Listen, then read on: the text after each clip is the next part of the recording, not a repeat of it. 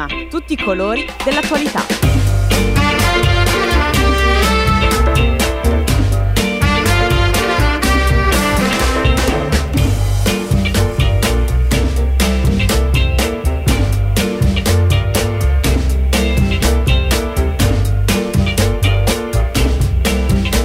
Buongiorno a tutti e a tutte, sono le 9 2 minuti, bentrovati a questa nuova puntata di Prisma. Buongiorno Roberto Maggioni. Ciao, ciao Lorenza, buongiorno. Oggi abbiamo in studio con noi anche Emanuele Valenti. Ciao Emanuele. Buongiorno, mi sentite? Sto litigando con il Check, check, check. Col microfono. Allora te lo chiudo intanto che lo sistemi. E vediamo un po' nella puntata di oggi di Prisma con Emanuele le ultime notizie di queste 24 ore di eh, guerra, la ripresa dei colloqui. Sarà poi con noi Mara Morini che insegna politica dell'Europa orientale all'Università di Genova e vi proporremo un'intervista che ha fatto Michele Migone con il generale Mini, Fabio Mini. A proposito proprio eh, delle strategie, degli obiettivi di questa guerra e anche di come eh, se ne può eh, venire fuori.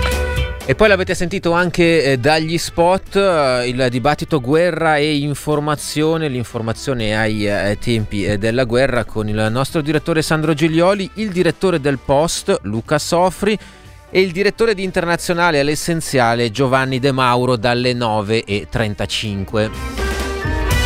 In chiusura andremo in Corsica, o per meglio dire in Francia, con il nostro Francesco Giorgini che ci racconterà che cosa è successo negli ultimi giorni in Corsica. C'è stata una inaspettata fiammata dell'indipendentismo storico corso. Fiammata in tutti i sensi. Sì, eh sì, eh sì, perché ci sono manifestazioni, scontri con la polizia, eh, non solo coinvolgono eh, il mondo indipendentista che per la verità era ormai piuttosto, eh, come posso dire, mh, inabissato in questi ultimi eh, 20 anni, 15 anni, ma anche la società civile corsa in risposta all'aggressione in, una- in un carcere francese appunto di una figura storica dell'indipendentismo che si chiama Ivan Colonna che è stato aggredito da un altro detenuto e si trova in questo momento in condizioni molto gravi in ospedale. E per tutta una serie di ragioni eh, questa aggressione ha eh, scatenato di nuovo appunto prima la protesta del mondo indipendentista, è una protesta che però poi si è allargata a dismisura ed è diventata un problema per il governo francese.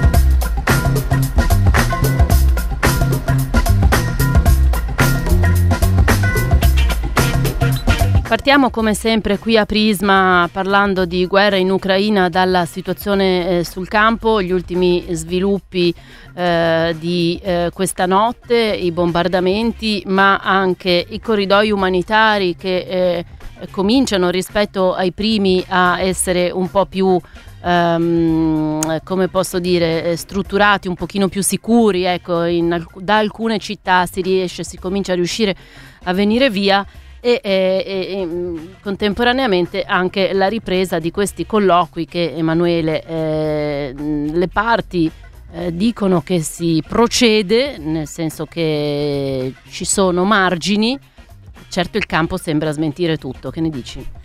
Ma eh, sì, allora, come al solito il quadro eh, non può essere in, questi- in questa fase ancora, come dire, eh, lineare. La notte, come ormai succede da parecchio tempo, è stata caratterizzata dal suono delle sirene in diverse città, in diverse zone, nord, sud, est e anche ancora ovest. Oltretutto eh, adesso mh, pochi minuti fa stavo leggendo un aggiornamento di un raid che ieri ha colpito la regione di Rivne, siamo tra Kiev e Leopoli, quindi siamo nella zona eh, centro-occidentale del paese eh, ci sarebbero state eh, almeno 20 vittime in un bombardamento su una eh, stazione della uh, televisione ucraina. Questo giusto per ricordarci appunto che non stiamo parlando solamente della zona di Kiev, non solamente del sud, non solamente dell'est, anche se ovviamente quella è la zona eh, più interessata, direttamente interessata dalla guerra perché ci sono i combattimenti anche sul campo, ci sono le truppe russe sul campo. Oltretutto questa mattina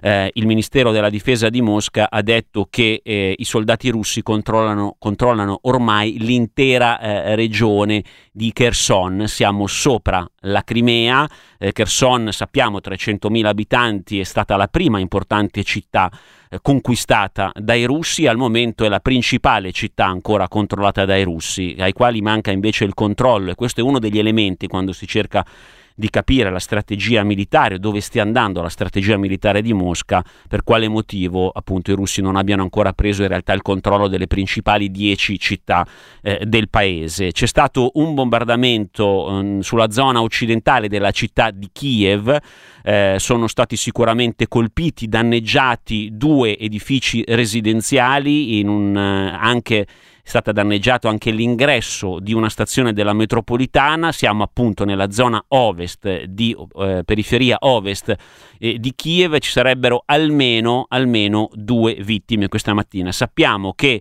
una delle direttrici sulle quali stanno avanzando le truppe russe, avanzando molto molto lentamente, ormai in realtà negli ultimi giorni quasi ferme, è proprio la zona eh, a ovest della capitale, a nord-ovest eh, per eh, l'esattezza. L'altra notizia di questa mattina, quello che sappiamo dalle dichiarazioni ufficiali ucraine Lorenza, citavi corridoi umanitari, allora oggi le autorità ucraine proveranno ad aprire nove corridoi umanitari, ogni mattina c'è questo annuncio, a volte funzionano sì, a volte funzionano meno, sappiamo che ieri, sempre stando a quanto dichiarato ufficialmente dagli ucraini, sono state fa- fatte evacuare, sono state evacuate quasi 4.000 persone, che sono molto poche rispetto a quello per esempio che è successo in alcune giornate della scorsa settimana, ieri pomeriggio sappiamo che c'è stata anche questa evacuazione e uscita di alcune centinaia di persone inaspettatamente dalla città di Mariupol, anche perché non è avvenuto attraverso un corridoio umanitario concordato ufficialmente tra russi e ucraini, ma è stato un gruppo di civili che ha deciso, 150-160 veicoli, macchine, hanno deciso di uscire, di provare ad uscire e i russi in effetti li hanno fatti passare dai diversi posti di blocco. Invece rimane bloccato il primo convoglio con gli aiuti umanitari che da ieri aspetta di entrare nella città di Mariupol. Eh, sì, anche questa dovrebbe essere anche la giornata, un'altra giornata di colloqui tra russi e ucraini. Il presidente Zelensky nel suo ultimo messaggio video ormai abituale ieri sera tardi ha detto la mia delegazione, possiamo tradurre così, è ottimista, non sappiamo esattamente su cosa e per quale motivo gli ucraini si dicano ottimisti per quanto riguarda la trattativa, forse c'è la possibilità di una tregua e di un cessato il fuoco, non lo sappiamo al momento. Emanuele, citavi prima la regione di eh, Kherson che appunto i russi dicono eh, di aver occupato, di aver preso il controllo dell'intera regione e mi hanno colpito ieri eh, delle immagini, video e fotografie arrivate eh, da Kherson, soprattutto video dove eh, si vedevano decine e decine di ucraini in strada con le bandiere a protestare davanti ai blindati, davanti ai soldati russi e questi giovani soldati russi in strada, come dire, a fronteggiarli ma senza saper eh, bene neanche che cosa fare. Sentivo, si sentivano dei colpi eh, sparati in aria per provare un po' a disperdere eh, la folla, ehm, che però rimaneva lì a protestare contro eh, i russi. Eh, insomma, appunto, quello ci dicevi è un territorio occupato nell'Ucraina eh, meridionale, quindi anche più vicina proprio al confine eh, russo, è però forse uno scenario che ci dice qualcosa di quello che potrebbe accadere eh, nelle altre città mano a mano che vengono occupate dai russi se verranno occupate. Sì, penso che in realtà questo fatto, Roberto, eh, apra um, una finestra su quello che potrebbe essere il dopo, il post conflitto, il post guerra. Post, non sappiamo se sarà occupazione, cioè se poi i militari russi rimarranno o meno, ma a prescindere da quello che sarà l'esito finale di questo conflitto in questa fase di combattimenti sicuramente ormai eh, la previsione mi sembra che la si possa fare eh, per la Russia sarà molto difficile riuscire a controllare i territori se i russi vorranno sul serio rimanere se eh, i russi metteranno lì, come dire, dei loro alleati locali, ma comunque sarà molto difficile riuscire a controllare la, eh, l'opposizione della popolazione ucraina. Allora lì, nello caso specifico di Kherson, siamo nel sud, siamo sopra la Crimea per intenderci, ma il sud insieme all'est dell'Ucraina ormai anche gli ascoltatori avranno imparato, no? è la famosa zona russofona, cioè la zona che storicamente da secoli è più legata, è più legata a Mosca, è più legata alla Russia da un punto di vista linguistico, culturale, identitario, anche eh, economico. Ecco, però sono, le, sono zone che stanno accusando la guerra, bombardate, distrutte, ci sono dei combattimenti, molte persone sono dovute scappare, parlavamo appunto prima dei corridoi umanitari. Ecco, come i russi potranno gestire e non solamente per alcuni mesi o per alcuni anni, ma penso io per alcune generazioni. Quindi il famoso aggancio locale ucraino, no? utilizzato da Putin, io devo difendere la popolazione russofona dell'Ucraina a rischio genocidio dall'esercito eh, di Kiev. Hm? Eh, probabilmente si ribellerà per lungo tempo. E allora come faranno i russi? Lo vediamo appunto, come dicevi tu Roberto, già per ora in queste manifestazioni pacifiche, ma il grosso punto interrogativo è eh, su quello che succederà dopo la guerra. Grazie Emanuele Valenti, buon lavoro e mh, mm, grazie per essere stato con noi in studio questa mattina. Linea ora alla prossima ospite che è la professoressa Mara Morini che insegna politica dell'Europa orientale all'Università di Genova ed è tra l'altro coordinatrice del gruppo Russia e Spazio Post-Sovietico della Società Italiana di Scienza Politica. Buongiorno e ben trovata professoressa. Buongiorno a lei ascoltatori, grazie dell'invito. Ecco, consideravamo con il collega Valenti eh, che mh, mm, non ci si aspettava che eh, l'esercito di Putin faticasse a, a, prendere le città, perché di fatto, eh, nonostante alcune siano assediate da giorni, mh, eh, mm, quelle controllate sono pochissime da parte dei russi. Eh, mh, mm, secondo lei eh, Putin è effettivamente in difficoltà in questa ehm, offensiva? Ma sappiamo che ci sono delle opinioni discordanti, nel senso che se crediamo al fatto che alcuni, eh, in particolare il direttore, il vice direttore della quinta, eh, della quinta colonna diciamo, dell'intelligence di sicurezza che avrebbe dovuto dare informazioni precise sullo stato dell'esercito militare ucraino e molto probabilmente il fatto che eh, si aspettavano una resa immediata ecco, del popolo ma anche di, del presidente Zelensky e come sappiamo pare che siano stati poi eh, messi agli arresti domiciliari per queste informazioni che secondo il Cremlino ecco, non ha confermato, però sarebbero state date addirittura deliberatamente, è chiaro che allora possiamo ritenere che sia ovviamente in difficoltà. Un'altra interpretazione potrebbe anche essere che diciamo, questo ritardo, questa difficoltà è dovuta anche al fatto che stanno cercando comunque eh, di eh, portare avanti i corridoi umanitari e quindi questo ovviamente eh, prolunga l'azione vera e propria di assedio, anche se sappiamo che la Russia questi corridoi umanitari ovviamente li vuole direzionare o alla Russia o alla Bielorussia e non ovviamente nei paesi invece limitrofi dell'Europa orientale, quindi potrebbe essere anche questa una motivazione della, dell'attesa e anche dell'attesa eh, di assediare la capitale Kiev.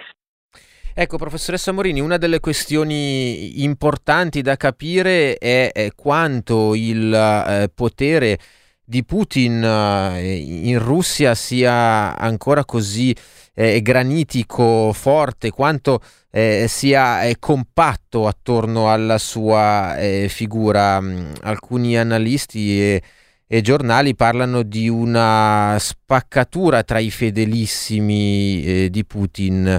Lei cosa ne pensa? Che, che Insomma, che valutazioni sì, fa? abbiamo visto certamente una reazione forse che ha dato adito a questa interpretazione da parte del ministro degli esteri Sergei Lavrov, eh, ma devo dire che si è subito poi riallineato, così come diciamo l'Accademia eh, diplomatica eh, e quindi non, ecco, non, credo che ci sia, non si possa puntare o, o illudersi troppo che eh, Putin abbia diciamo delle, eh, delle coalizioni contro di lui all'interno del, del Cremlino, credo che anzi tutt'altro è molto granitico perché in questi anni ha avuto il sostegno del, soprattutto dei Silavichi, cioè di coloro che provengono dalla stessa no, uh, background professionale di Putin, dell'intelligence, la, le agenzie di sicurezza, ma soprattutto dell'esercito militare. Non è un caso infatti che la persona a lui più vicina sia il ministro della difesa Sergei Shoigu. Quindi al momento mi risulta insomma, che sia ancora molto granitica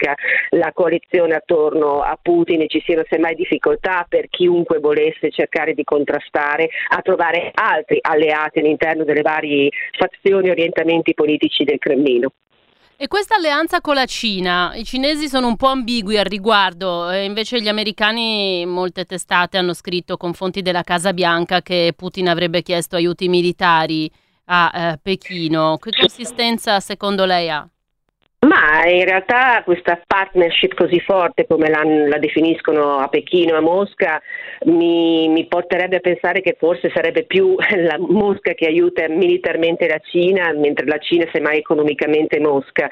Eh, quindi non, non, sono del tutto convinta che questo sia possibile. Però è chiaro che la Cina si trova in questa posizione che a noi pare ambigua perché sta valutando attentamente quelle che possono essere le eh, conseguenze dal punto di vista economico per il suo paese in seguito alle sanzioni elezioni, ma mi sembra insomma, di aver notato diverse dichiarazioni che lasciano trapelare che il sostegno alla Russia comunque c'è eh, e quindi penso che ne dovremmo tenere conto di questo.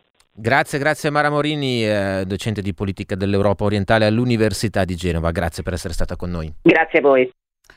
Arrivederci. E alle 9.18 minuti abbiamo da farvi ascoltare un'intervista col generale Fabio Mini. Forse ricorderete che lui era stato il comandante della missione KFOR in uh, Kosovo eh, tra il 2002 e il 2003. Lo ha intervistato Michele Migone e, e come prima domanda gli ha chiesto uh, come si può pensare di uscire da questa guerra si ferma soltanto cercando di mettere insieme ad un tavolo i grandi, i grandi attori di questa eh, eh, apparenti e anche eh, eh, eh, nascosti di quelli che conducono questa guerra, di metterli a un tavolo, metterli seduti e cominciare a sentire, a chiedere non che cosa vogliono, che cosa ciascuno vuole, ma che cosa ciascuno è disposto a cedere. A cedere o a concedere, direi, perché, perché eh, cedere è una, è una, brutta parola, nessuno cede, no? eh, ma concedere qualcuno potrebbe essere, essere, essere, disposto a concedere qualcosa. Chi sono, mi scusi, i grandi attori che devono sedersi attorno a questo tavolo? Ah, i grandi attori sono primo Russia, secondo Ucraina, terzo Nato, quarto Stati Uniti e,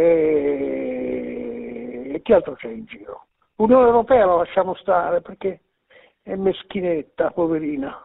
La Cina no? No, la Cina si può lasciare fuori per adesso, perché in effetti non ha un ruolo di attore principale. È probabilmente un sostenitore eh, della Russia perché ha una partnership strategica, ma soprattutto di carattere commerciale, eh, e poi può essere un, un partner è, è valido in ambito Nazioni Unite perché insomma anche loro fanno parte del, del, Consiglio di sicurezza. Questi quattro attori attorno a questo quattro. tavolo cosa devono sì. concedere l'uno all'altro dal suo punto ah, di vista? Ecco, ecco, bravo, Questo, questa, questa, è una bella cosa. Cosa devono concedere? Allora, innanzitutto si devono mettere d'accordo sulla, sulla filosofia, cioè di concedere. Dopodiché io penso che in tutti i negoziati chi è che deve concedere? Perché concedere è una concessione, non è una cessione. Chi deve concedere è il più forte. Scusi, ma allora a questo punto il più forte al tavolo chi è? e qui la volevo, proprio a indovinare. E dal suo punto di vista sono gli Stati Uniti e la Nato messe insieme, o no? Eh, e l'Ucraina pure, direi. Perché insomma, se, se, questa è la logica, il ragionamento si chiude solo in questa maniera. Chi è il più forte a quel tavolo? Sono questi tre che sono più forti, ma in senso assoluto. Deve venire da loro. Solo che sa che cos'è adesso? È che eh, eh, Stati Uniti eh, gridano, gridano, urlano, urlano, fanno, fanno, fanno, però lì no, no, non c'è nessuno. La Nato grida, grida, urla, urla, però no, eh, non fa niente. Alla fine rimane e, e l'Ucraina che sta lì di fronte alla Russia. Allora, se gli altri due non mettono il loro peso nel negoziato, ma lo mettono soltanto nell'istigazione della guerra, eh, allora, allora, allora l'Ucraina è fregata in partenza, non, non, non, non c'è niente da fare. Scusi, però gli altri parla due... di istigazione alla guerra da parte degli Stati Uniti e dalla Nato? Beh, perché la, l'istigazione è l'equivalente della provocazione. E io penso, io quando penso al conflitto, non penso soltanto al conflitto iniziato nel 23 eh, febbraio, io penso al conflitto nato, nato nel 2014, nato, e, e, nato eh, anche prima, anche alla, alla, grande provocazione, cioè una provocazione che è durata 24 anni a partire dal 1997, che provocava e non aveva risposta perché in quel tempo la Russia era, era ai, minimi, ai, minimi, termini, con, con, con l'inizio delle, de, de, delle, delle, ammissioni alla Nato dei paesi eh, dalla Polonia, i Baltici, Cecoslovacchia, Ungheria, tutto il resto. Da questi paesi che sono entrati nella Nato sì. e che prima facevano parte o dell'Unione Sovietica o del blocco sovietico, credo che sono entrati perché avevano paura dell'orso russo, cioè del fatto che per secoli sì. molti sì, di questi hanno fatto russo, parte dell'impero russo. Sì, sì, no, dell'orso russo, dell'orso russo avevano effettivamente paura, però c'era un piccolo particolare in quei tempi a quei tempi, dal 1991 e dal 1997 in poi. C'era il fatto che la Russia non era un orso, non era manco un orsacchiotto, era un lupacchiotto spelato. Dal suo punto di vista, in questa uh, guerra è più pesante diciamo, il uh, peso della ne- ricerca e necessità della Russia di una propria sicurezza nazionale che invece quello che fornisce un'altra visione, ovvero sia il fatto che Putin voglia ricostruire un'area geopolitica che no. sia simile all'impero russo o all'Unione Sovietica.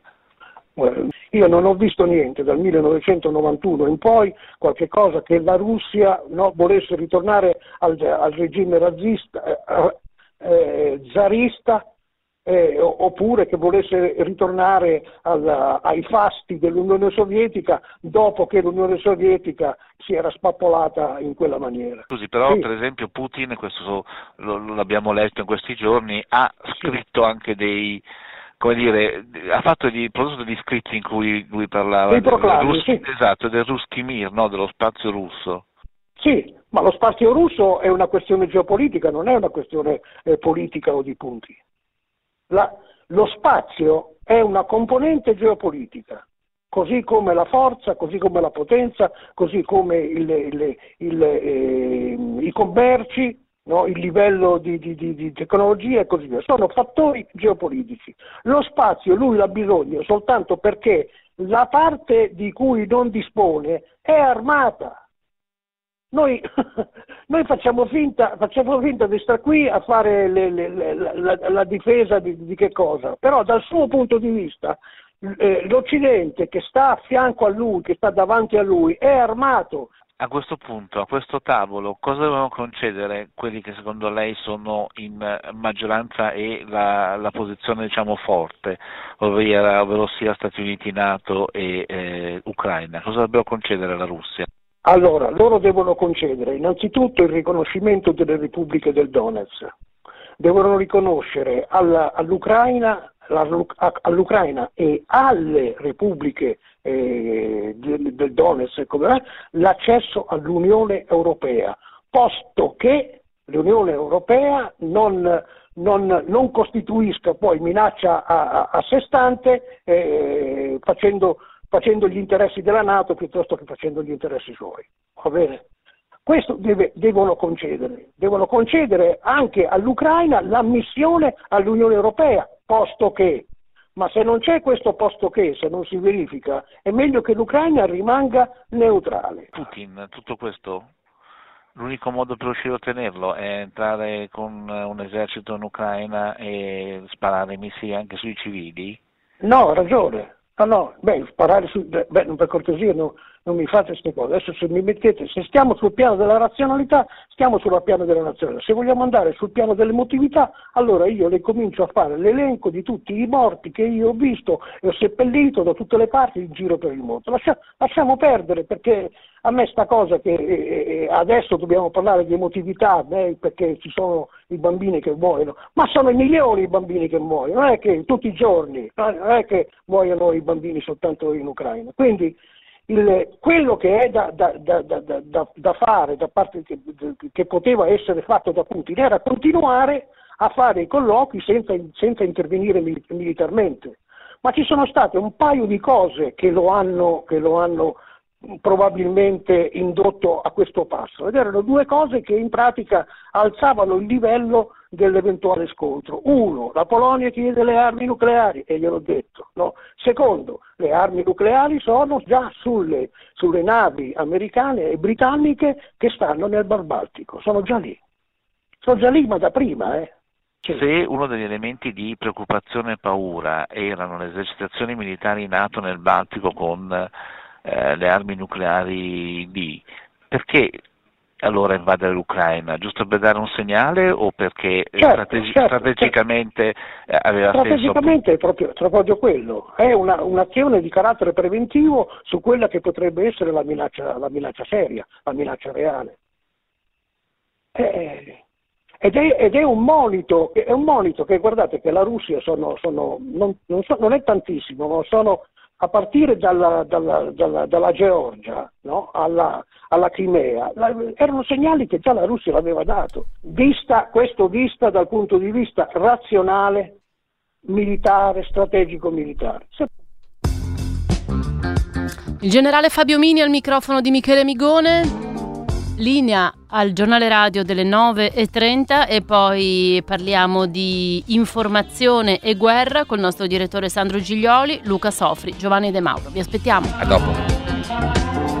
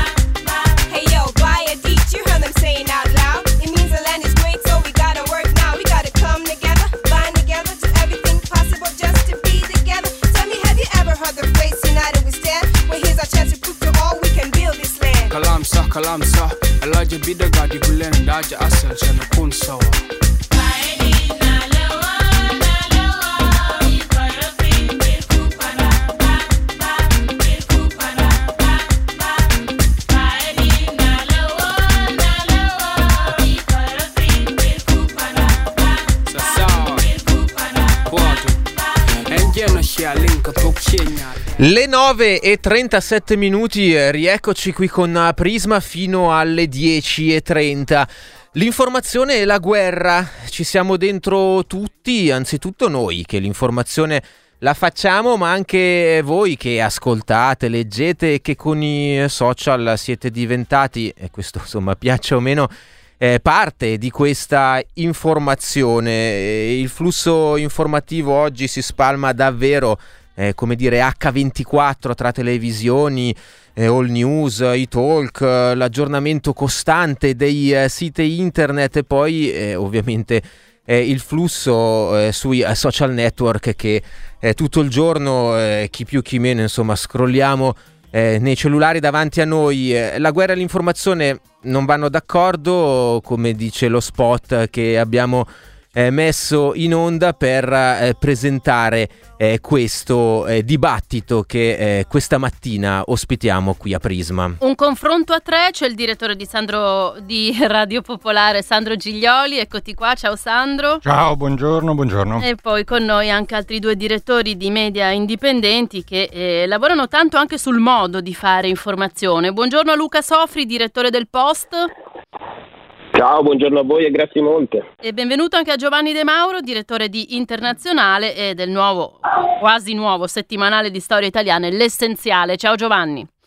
Ciao, buongiorno.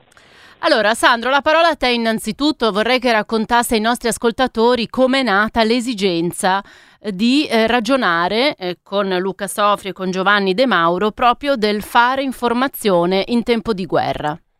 Eh, beh, Lorenzo, è nata dalle nostre difficoltà quotidiane, quelle che conosci bene anche tu e anche tu Roberto che sei in studio con noi, eh, dal nostro camminare sulle uova quotidiano, dalla nostra difficoltà a tutte le volte che facciamo un giorno radio, anche una fascia di news, una fascia informativa, dalla nostra difficoltà a districarci fra eh, le fonti, diciamo così, governative eh, fra le pochissime fonti indipendenti che ci sono, tra l'altro ci sono luoghi come ad esempio Mariupol adesso dove non ci sono, ci sono due fotografi, non ci sono giornalisti eh, indipendenti e quindi le notizie arrivano soltanto dalle parti diciamo così militari. Lo stesso è successo ieri per il bombardamento su Donetsk di cui infatti ancora non sappiamo diciamo così il colpevole, il responsabile.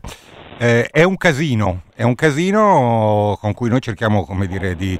abbiamo come stella polare l'onestà intellettuale, non cercare di avere la massima onestà intellettuale, abbiamo come stella polare la, eh, il, il, tentativo di fare informazione eh, onesta. Mm, questo non vuol dire essere equidistanti, credo che questo sia abbastanza chiaro anche ai nostri ascoltatori eh, nel senso che eh, non, non, non, è che fare informazione onesta voglia dire poi un'equidistanza politica, ma è una difficoltà. A questa difficoltà, con, per noi, almeno come radio, si assomma quella di dare interpretazioni, interpretazioni che noi cerchiamo di dare sia con i nostri giornalisti, sia con le persone che sentiamo al telefono, no? quelle a cui chiediamo di dare, che spesso sono dissonanti fra loro.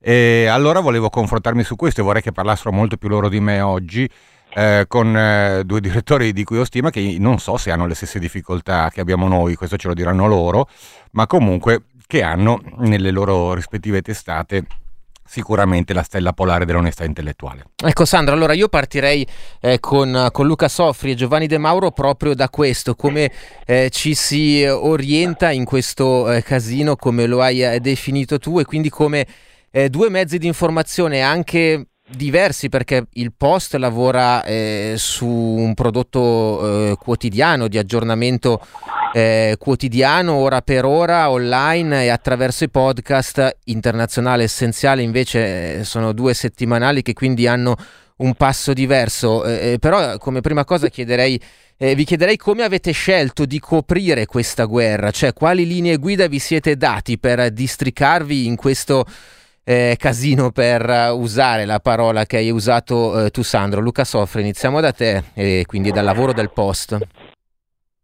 Sì, diciamo, se non fosse qualun- qualunque espressione di questo genere sproporzionata al casino di fatto che sta avvenendo, diciamo, probabilmente la definizione di Sandro eh, sarebbe diciamo, la-, la, migliore, più corretta e più condivisibile. E, ehm, è, è, molto un casino, cioè non, non, non si può rispondere come, come, vi siete orientati e che decisioni, che scelte avete fatto, perché le decisioni e le scelte si fanno diciamo, continuamente, minuto per minuto, tranne naturalmente quelle a cui alludeva Sandro appunto con l'espressione onestà intellettuale.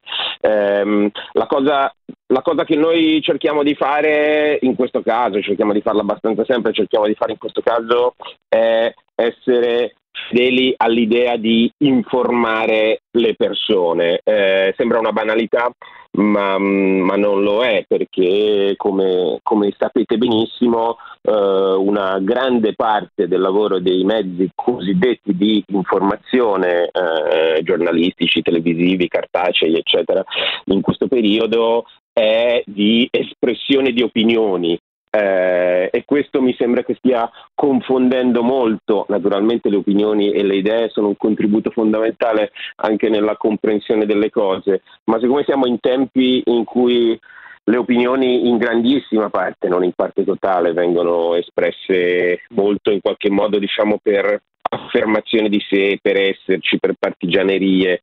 Eh, vediamo anche diciamo, illustri storici che dicono eh, strafalcioni clamorosi soltanto per essere quelli che hanno detto la loro e, e, e c'erano. Um, noi cerchiamo di dare alle persone che ci leggono e che ascoltano i nostri podcast eh, appunto delle informazioni per capire le cose e di limitarci molto sul eh, dire anche la nostra o far dire a qualcuno la sua su come si ferma un'aggressione eh, della Russia nei confronti dell'Ucraina. Ecco, ci sono state già fatte molte, molti commenti su questo e, e, molte battute, ma che siamo diventati addirittura dopo un paese di allenatori della nazionale di calcio e un paese di virologi, un paese sì. di persone diciamo, che sanno dal loro divano capire come si ferma e qual è la soluzione per una questione di questo genere è abbastanza imbarazzante. Quindi cerchiamo di non fare quelli che fanno questo, cerchiamo di dare le informazioni e permettere di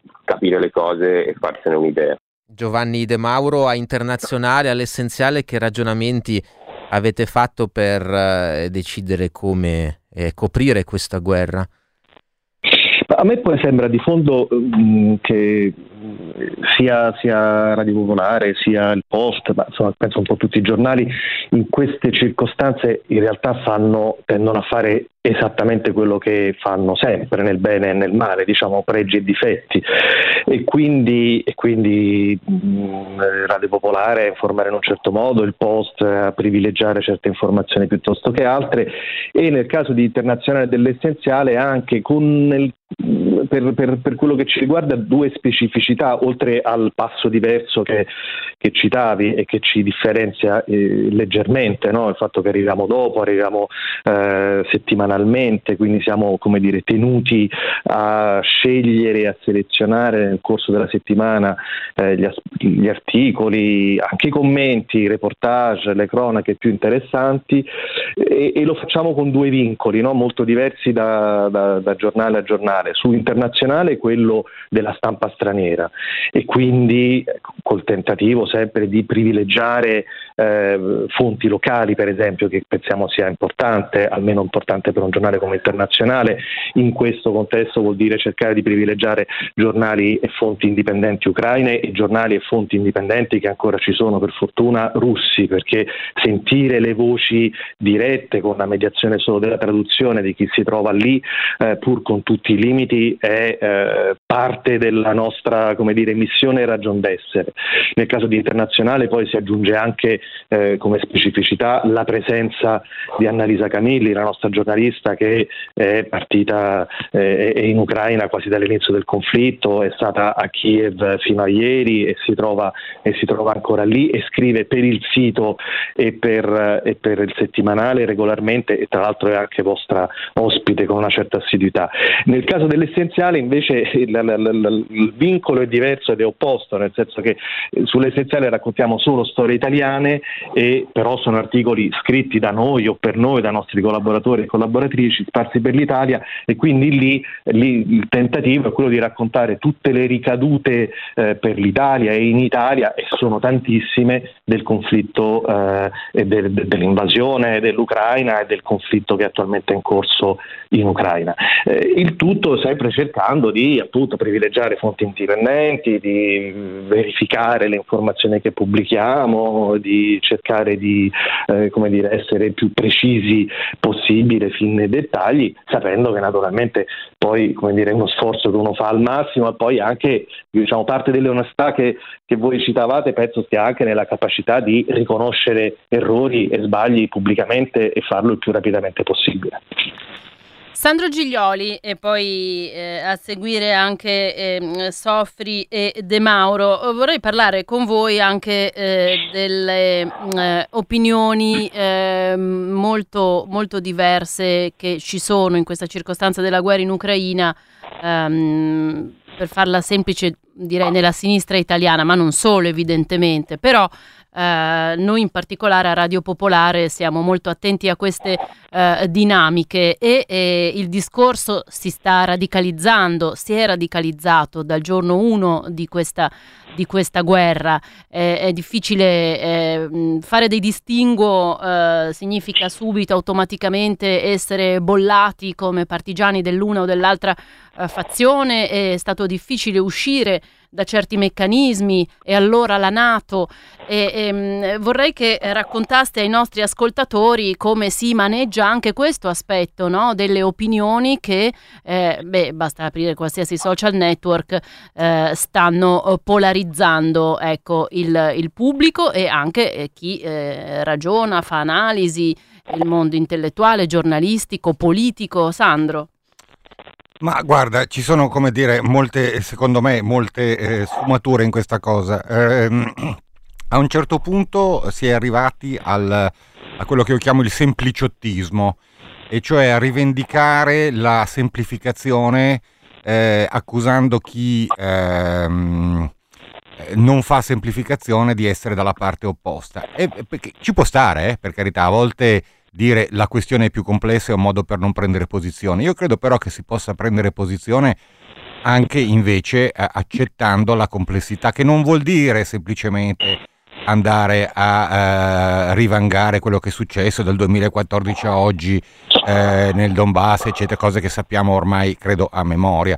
Vuol dire accettare la complessità del ragionamento e dell'argomentazione. Quello che cerchiamo di fare qua alla radio è quello di ospitare pareri diversi, anche contrapposti, purché siano argomentati e intelligenti, purché non siano, come dire, robe da bar, improvvisazioni eh, appunto di personalità che magari non sanno nulla di questa vicenda, che non l'hanno studiata, che non, che, eh, che, e che parlano a titolo ideologico. E qua a titolo ideologico mi riferisco a entrambe le parti, perché c'è sicuramente un eh, atlantismo eh, nel DNA come un anti-americanismo nel DNA e queste sono le robe che io vorrei tenere come dire il più lontano possibile. Quando parlavo di onestà intellettuale mi riferivo anche al fatto che le opinioni che noi ospitiamo che ripeto sono dissonanti fra loro non sempre ci riusciamo per carità ma diciamo nelle intenzioni sono argomentate ragionate e possibilmente consapevoli di gente che ha quindi una sua uh, contezza del problema perché se io eh, invito Povia a dire la sua opinione, ho fatto un esempio a caso eh, non, non, è per, non, non, è la persona giusta, ecco, con rispetto ovviamente. Luca Sofri. Ehm, sì, vabbè, naturalmente sono d'accordo, sono d'accordo con, con, Sandro.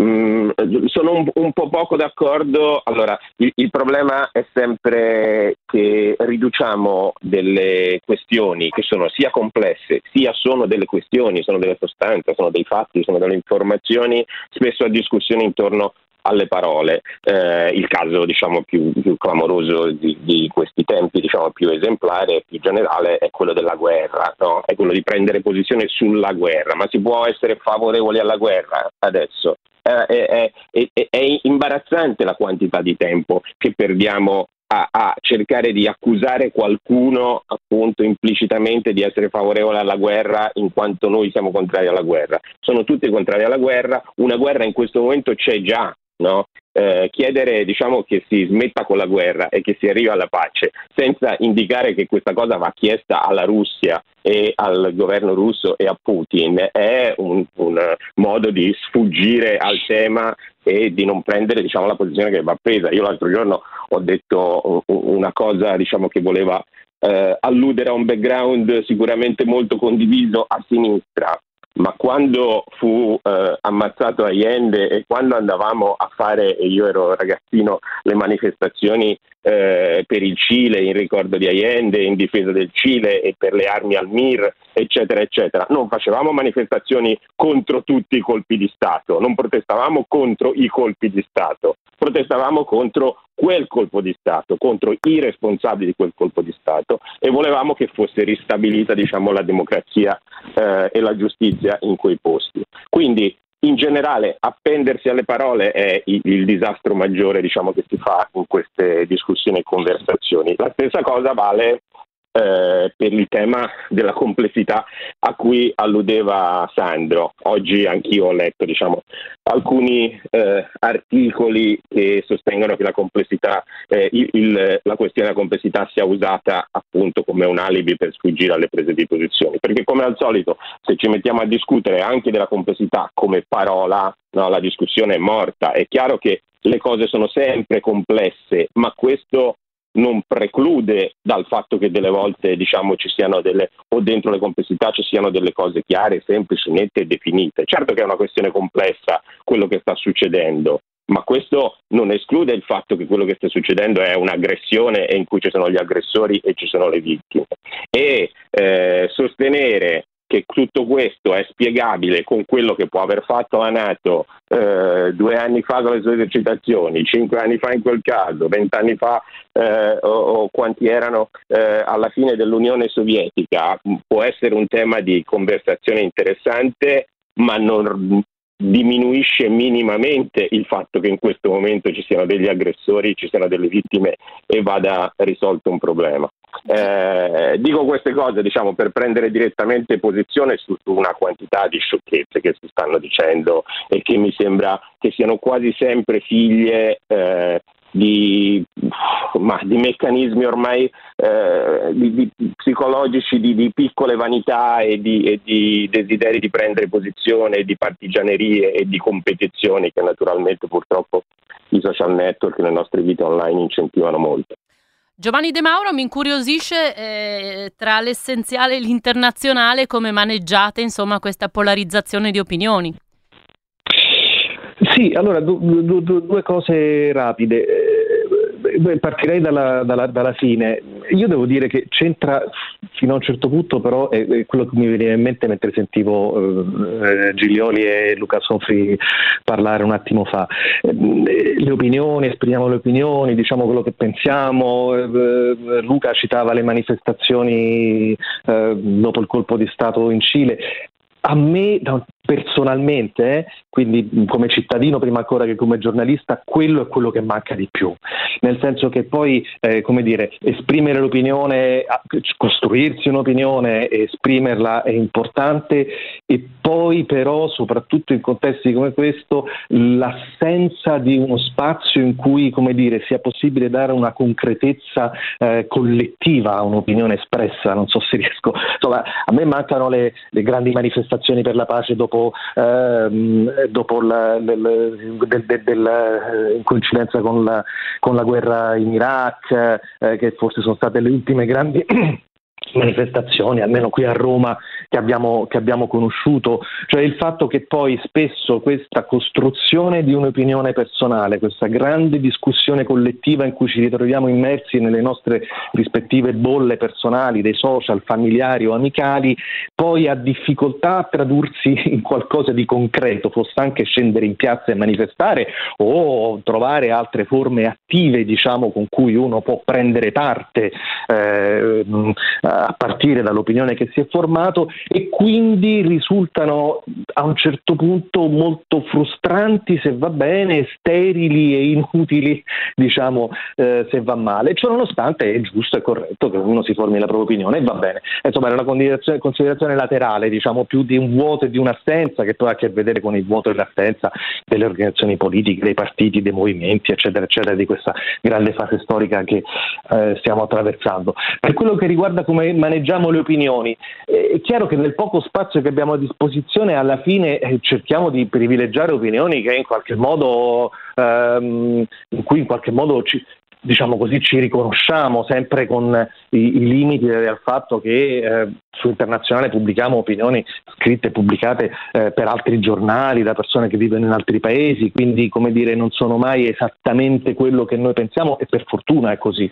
E, e cerchiamo anche di restituire un minimo di varietà e pluralità, però sempre con dei paletti, perché naturalmente la varietà e la pluralità di opinioni, di punti di vista poi deve fermarsi, come giustamente ricordavate voi, di fronte al fatto che eh, devono esserci come dire, un minimo di requisiti diciamo, condivisi e condivisibili perché quell'opinione, quell'opinione sia, sia, accettabile. Insomma. Non ho molto altro da aggiungere a quello che, ed è già forse molto quello che ho detto, a quello che hanno detto le persone che mi hanno preceduto. Sandro, volevi concludere su questo tema?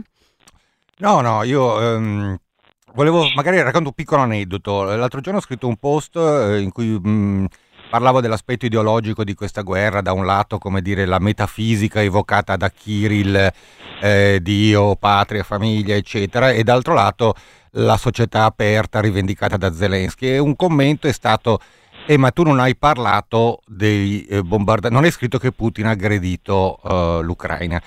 E io ho detto, beh, l'ho scritto altre 20 volte, devo sempre usarlo come disclaimer?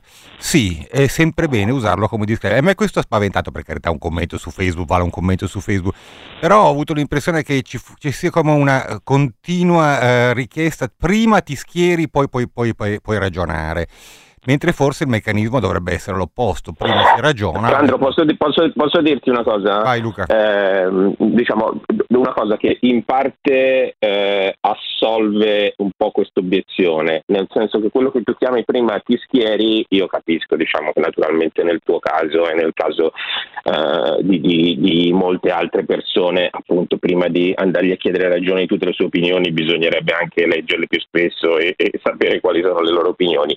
Eh, eh, però diciamo c'è stato un passaggio, adesso mi sembra un pochino attenuato, ma soprattutto all'inizio dell'invasione russa, eh, di grossa indulgenza nei confronti dell'invasione russa in circolazione, eh, per cui il rischio che ci fosse un dubbio appunto sul fatto che si partecipasse a questa indulgenza, eh, secondo me ha richiesto purtroppo, eh, perché ci annoiamo tutti a ripetere delle cose che per noi sono ovvie, ha richiesto appunto di dire spesso delle cose ovvie. Figurati, io un giorno su, su, su Twitter mi sono permesso persino, eh, naturalmente, naturalmente col senso della misura, ma di fare un'obiezione all'intervento del Papa, no? così come era stato riportato da Don Spataro, fermatevi. E ho detto fermatevi chi? No? Eh, non, non, si può dire fermatevi come se fosse una questione universale alle parti belligeranti e come appunto se, se si dovessero dividere due che si stanno menando, c'è uno solo che si deve fermare eh, in questo momento. E, e, quindi appunto purtroppo diciamo, le, le, le, eh, le, indulgenze di cui parlavo secondo me richiedono e insisto, sarebbe bello un mondo che non in cui diciamo, cosa, la cosa fondamentale eh, sia ricordata.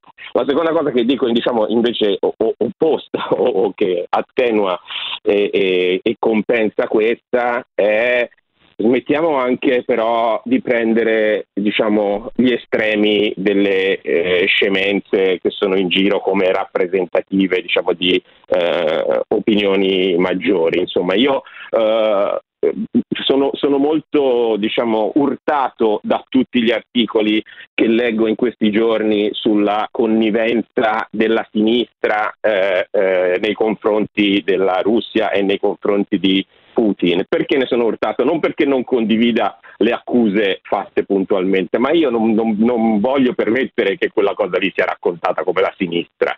Eh, e, e, di conseguenza eh, mi sembra che, che tutti quanti esageriamo un po' nel privilegiare nelle nostre polemiche le posizioni più sbilenche e insostenibili, anche perché sono le più facili da smentire. Ecco, eh, io cercherei di farlo meno e nel tuo caso cercherei di non preoccuparmi se uno ti ha detto che no, ti deve, no, ti, no, ti devi schierare. Eccetera, eccetera. Mi preoccuperebbe se fosse un mood diffuso, diciamo, in cui c'è bisogno prima di, di, identificare la propria parte e poi di fare ragionamenti, ma speriamo che così non, si, così non sia.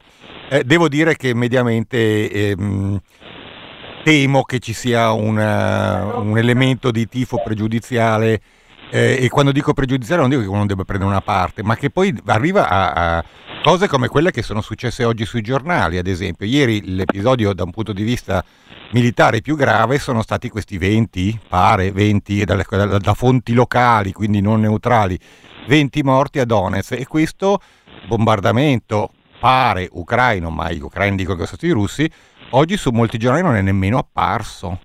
Eh, non è nemmeno apparso. Questo vuol dire essere filo Putin, santo Dio, spero che nessuno di qui lo, lo pensi, ma non è bello secondo me il fatto che eh, alcuni morti civili abbiano più risalto di altri, alcune vittime civili abbiano più risalto di altri e anche questo è un problema che ci dobbiamo porre e spero che questo in, non sia considerato dai nostri ascoltatori, dalle persone che ci seguono, come un approccio di parte, perché qua che, che come dire, che Putin ha invaso l'Ucraina, Stato sovrano, eh, che mettano in carcere i giornalisti, che eh, abbia supportato a Kiev un noto torturatore come il capo dei ceceni, insomma lo diciamo tutti i santi giorni. Ma questo non, allora vuol dire che dobbiamo nascondere la notizia sul peggiore bombardamento di ieri? Non, no, e soprattutto sai perché, lo, lo, lo, sai, diciamo tu lo sai perché hai letto l'altro giorno una cosa che ho scritto, eh, non solo perché è giusto, perché è il nostro lavoro, ma perché non bisogna dare nessuna arma a quelli che in questo momento sono gli aggressori e sono quelli che hanno diciamo, iniziato questa guerra, che stanno massacrando le persone di un paese eh, democratico, non bisogna dare né a loro né ai loro sostenitori nessun alibi di poter dire eh, che appunto c'è una disinformazione di cui loro siano vittime perché appunto sono, siccome le vittime sono altre, appunto questi alibi sono molto ricercati ultimamente, bisogna starci molto attenti. E questo forse ha a che fare anche con uh, la dimensione umana del uh, racconto uh, di una guerra che facciamo. Ci stiamo avviando alla conclusione di questo, di questo interessante dibattito. magari ripartirei da qui con Giovanni eh, Giovanni De Mauro mm, di Essenziale e Internazionale, eh, dalla dimensione umana del, del, racconto che facciamo, quindi eh, noi qui in radio eh, ovviamente con le voci che scegliamo di eh, mettere o non mettere eh, in onda, le testimonianze eh, che raccontiamo, voi magari con le immagini, le fotografie e i video che arrivano dagli scenari di guerra, le vittime hanno tutte la stessa eh, dignità ovviamente. Voi eh, però come vi mh, mm, eh, orientate nella scelta ecco, delle, delle immagini, dei video, della dimensione umana del racconto di un conflitto? Sì, delle foto su Internazionale sull'essenziale più che sui video, poi in parte di video anche sul sito, ma cerchiamo sempre di, eh, intanto di essere sicuri che le, che le, immagini siano scattate da professionisti e che se non lo sono è rilevante pubblicarle, che siano verificate e che siano effettivamente realizzate dove si dice, all'ora, al posto in cui, in cui viene dichiarato, perché questo non è evidente, soprattutto in conflitti di questo tipo, con tante immagini che circolano. Insomma, però ecco, diciamo, su internazionale, sull'essenziale, ovviamente pubblichiamo soprattutto foto, anzi esclusivamente foto scattate da professionisti, da fotoreporter eh, che si trovano sul posto. E, e poi cerchiamo sempre di ehm, eh, beh, insomma, fare grandissima attenzione al rispetto della persona eh, fotografata, chiedendoci sempre se, eh, chiaramente dandoci una risposta, come dire, necessariamente come parziale e non necessariamente precisa, ehm, chiedendoci sempre se la persona ritratta ehm, sarebbe contenta di essere pubblicata su un giornale, se la sua dignità è rispettata eh, e, considerazioni di questo tipo che soprattutto con le immagini che vengono eh, che arrivano da, da, da, un conflitto, da una guerra, sono domande che vanno raddoppiate rispetto alle domande che ci facciamo normalmente quando maneggiamo fotografie o video eh, ad alto contenuto, come dire, anche emotivo insomma, no?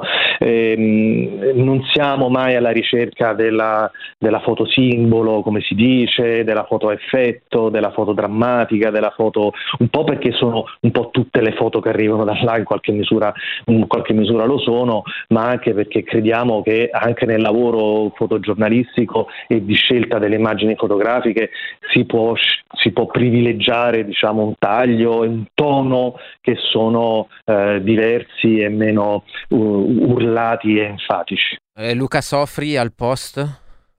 Eh, ma oltre a essere molto d'accordo con, con quello che dice Giovanni, ehm, ci aggiungerei un'ulteriore diffidenza persino per le foto dei fotoreporter eh, professionali, soprattutto eh, rispetto ad alcuni cliché. Eh, per diciamo, l'esempio più palese è la foto con la bambola. Purtroppo continuiamo a vedere diciamo, eh, la foto appunto drammatica con la bambola appoggiata da qualche parte vicino a una situazione drammatica, questo avviene in casi di terremoti, in casi di guerre, eccetera, eccetera. E, ehm, quanto diciamo invece alle foto che possono eh, impressionare, noi ehm, siamo in una condizione per cui è più facile farlo su, su un giornale online piuttosto che un giornale di carta eh, cerchiamo sempre di mettere un qualche filtro tra la scelta della visione della foto e la visione della foto, in modo che le persone sappiano che se cliccheranno lì, che se entreranno lì, diciamo, gli sia segnalato che delle foto e dei video eh, possono essere delle, delle cose impressionanti e se li guardano appunto li guardano con consapevolezza e con, eh, e con scelta di tutto questo. Eh, la cosa che io aggiungerei perché abbiamo fatto molti dibattiti anche con i lettori eh, su queste cose, alle volte anche polemici, eh, che, che, a volte non si percepisce tanto da fuori. Uno è che dentro le redazioni ci sono delle estese riflessioni e discussioni su tutto questo. E quindi spesso commenti critici diciamo che eh, alludono a precipitose sventatezze in questo sono appunto un po' superficiali, si fanno delle estese riflessioni e ogni volta le riflessioni sono diverse, non ci sono delle regole assolute e, eh, e universali. L'altra cosa, perché anche quella è un'obiezione che si sente dire è diciamo, che cosa aggiungeva quell'immagine. Allora io su questo ho un'opinione piuttosto netta, diciamo che approfitto di voi per condividerla con qualcun altro perché il dibattito ci interessa. Eh, le immagini aggiungono sempre, sempre, eh, è la ragione dell'uso delle immagini in generale. Eh, vedere le cose naturalmente diciamo, non completano, sappiamo benissimo quanto le immagini possono essere a loro volta ingannevoli, ma vedere le cose eh, naturalmente rispetto a un testo scritto è un elemento di, di, di, aiuto alla raffigurazione delle cose, alla comprensione delle cose eh, straordinario. Naturalmente il punto è quanto appunto in che equilibrio si mette il fatto che le immagini aggiungono qualcosa con i rischi e le, e le controindicazioni di cui parlava Giovanni e che ci possono essere appunto soprattutto rispetto alle persone eh, raffigurate nelle foto, ai loro cari e, e, alle persone appunto che ne possono venire colpite per ragioni più mm. personali. Mm. Siamo proprio in chiusura, volevo chiedere una cosa in 30 secondi, eh, perché vedevo nei giorni scorsi un sondaggio che diceva che il 55% degli italiani non sono contenti eh, dell'informazione che si sta facendo su questa guerra. Um, anche con la pandemia abbiamo visto che milioni di italiani si sono eh, spostati verso eh, canali di informazione, come dire, alternativi, non tradizionali, che magari eh, confermano già le loro opinioni di partenza. Eh, secondo voi aumenterà questa fetta di italiani che sceglieranno sceglierà canali, come dire, non tradizionali di eh, informazione. Sandro, partirei da te. Ma è un problema che in pochi secondi non si risolve, Roberto. eh, temo che dipenda molto anche dalla qualità di informazione che, sa- che sanno offrire gli altri mezzi. Poi dopo i meccanismi di sfiducia possono determinare eh, anche follie, perché alcuni dei canali a cui ti riferisci sono um, agghiaccianti, se posso dirlo. Anche, se, scusa se ti interrompo, poi bisognerebbe capire quanto erano prima, diciamo, perché se prima erano il 30% che si fidavano è un grande successo, siano oggi il 55%, se invece erano è una cosa che ho pensato anche anche 45% Quindi, diciamo, è perfino tanto. In, in, sé il dato diciamo è boh, così, sospeso per aria, galleggia. Va bene, va bene, staremo a vedere insomma. Grazie per essere stati con noi Luca Sofri, direttore del Grazie Post. anche da parte mia. Giovanni De Mauro, Grazie. direttore di Internazionale dell'Essenziale. Buon lavoro a tutti Grazie, voi. Grazie, ciao a voi, buon lavoro. E a tutti noi, Sandro. Grazie.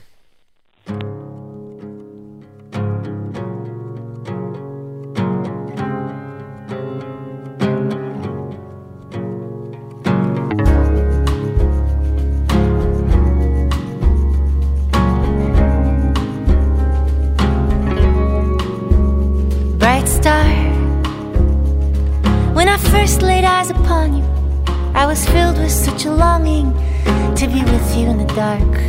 Bright star. Since I could not fly beside you, I would chart my own course by you, and I'd sail it by your light.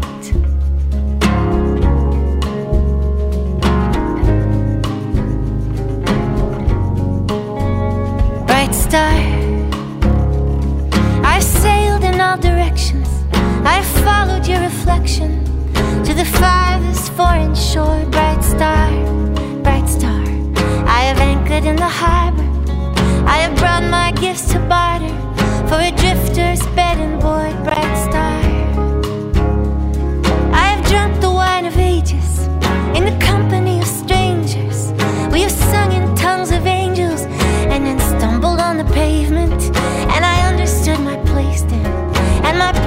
in relation to the young and ancient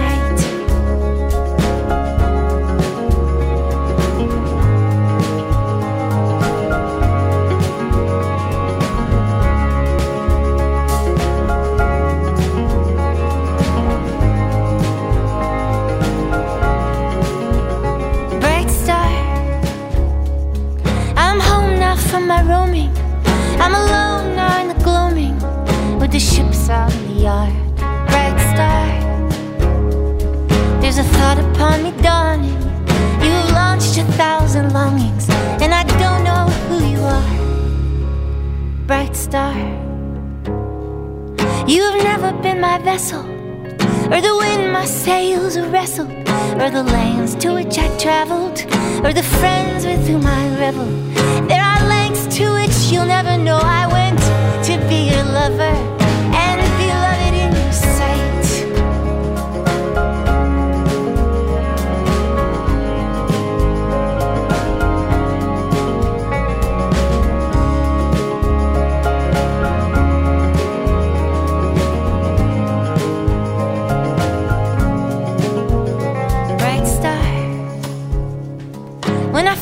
laid eyes upon you, I was filled with such a longing to be with you in the dark.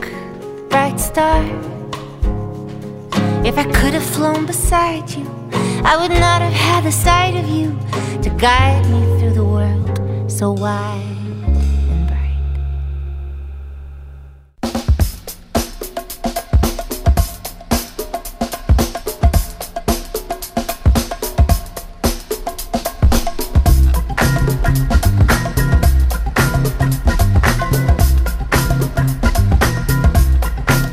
Una notizia che è passata un po' inosservata, comprensibilmente, vista la grande attenzione per le notizie che arrivano eh, dall'Ucraina.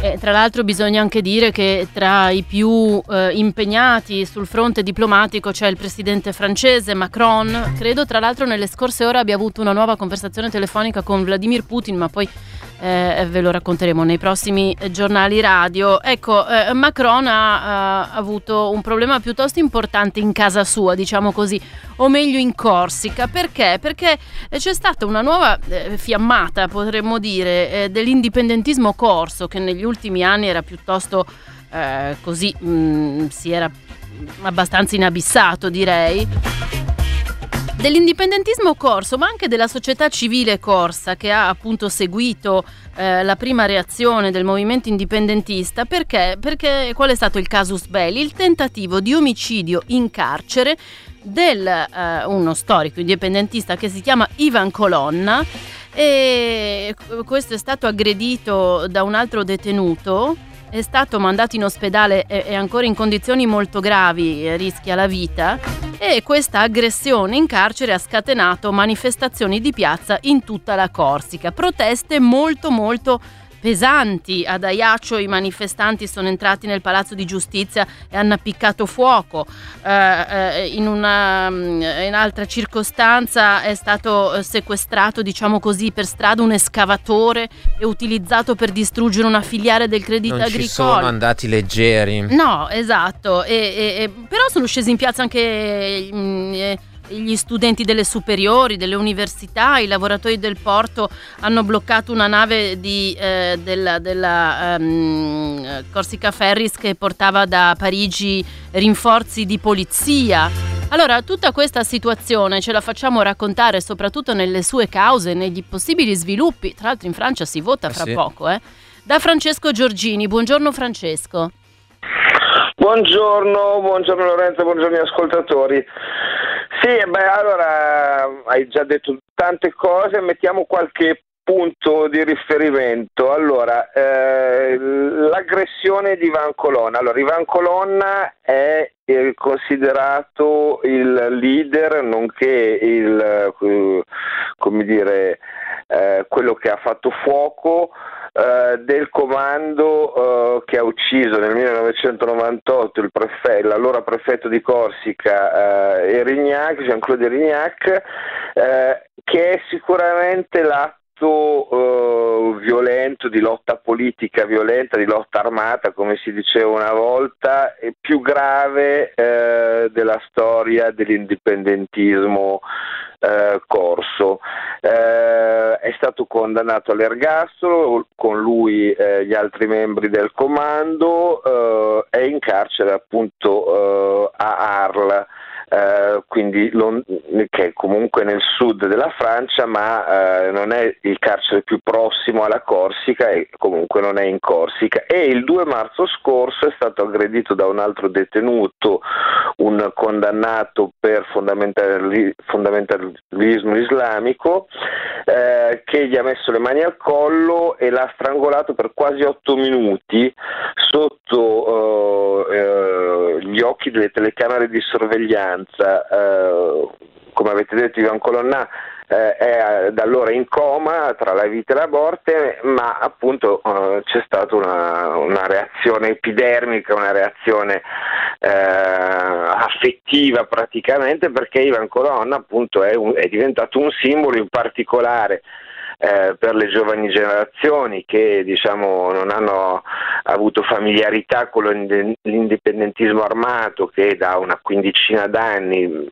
grosso modo, di fatto da eh, colonna in poi eh, ha lasciato spazio a un, un, autonomismo politico che ha avuto grande successo perché ricordiamo che eh, gli autonomisti che diciamo sono eh, il ramo così più moderato dell'indipendentismo sono adesso eh, hanno eh, l'assemblea corsa e il, il, il, consiglio, il consiglio regionale e tutti i, i, i poteri esecutivi e legislativi della Corsica sono in mano agli autonomisti, quindi eh, c'è stata una vittoria politica dell'indipendentismo moderato senza precedenti negli ultimi vent'anni, da quando appunto hanno, sono riusciti anche ad abbandonare la via diciamo, armata che era la strada storica del, dell'indipendentismo eh, corso. Quindi eh, le nuove generazioni, i giovani che comunque vivono anche nei, nei miti ancestrali, chiamiamoli così, eh, dell'indipendentismo, hanno come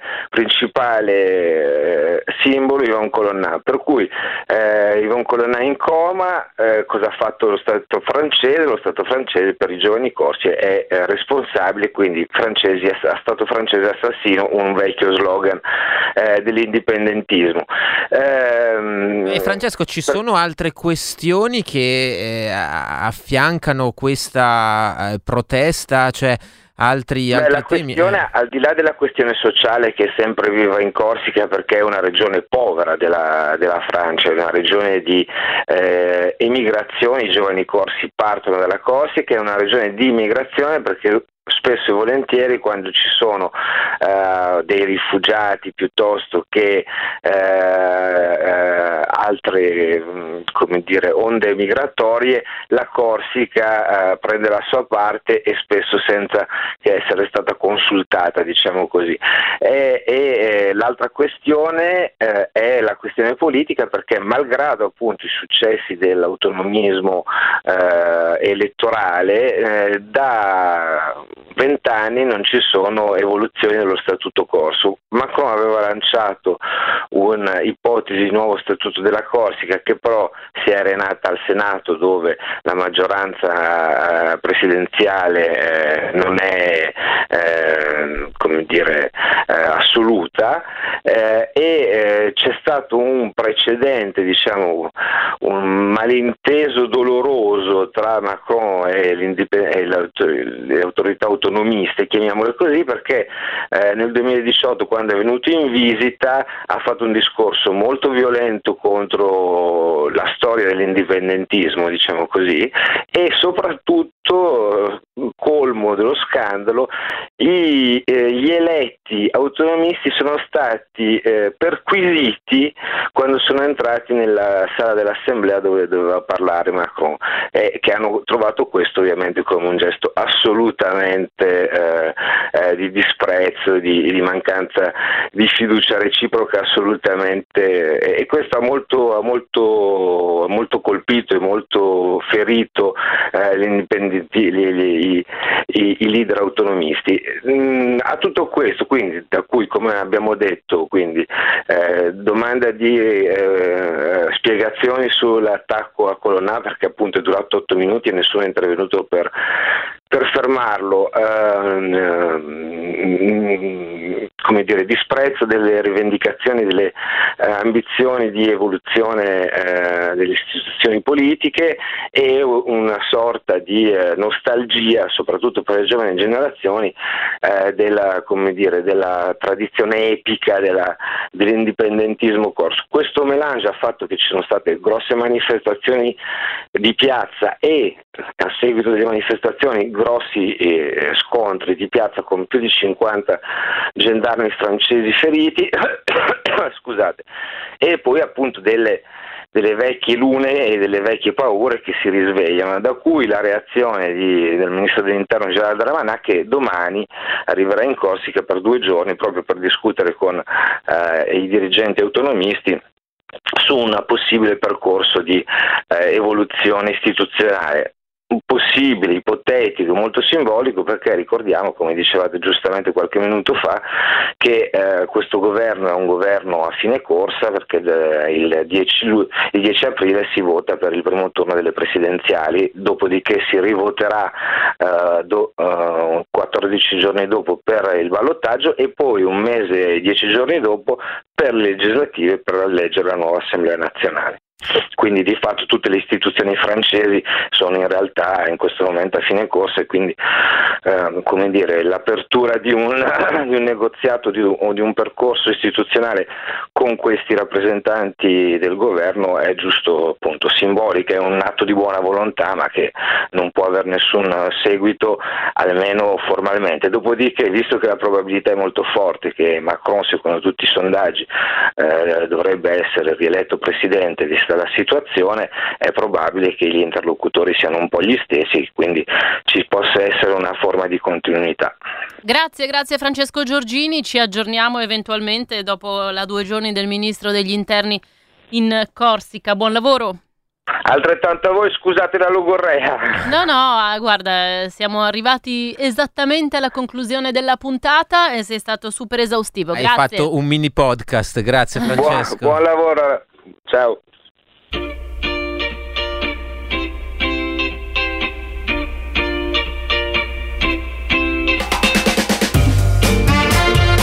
E a voi grazie per l'ascolto anche di questa puntata di Prisma. Ci risentiamo se volete domattina alle 9. Un saluto da Roberto Maggioni e da Lorenza Ghidini. Ciao.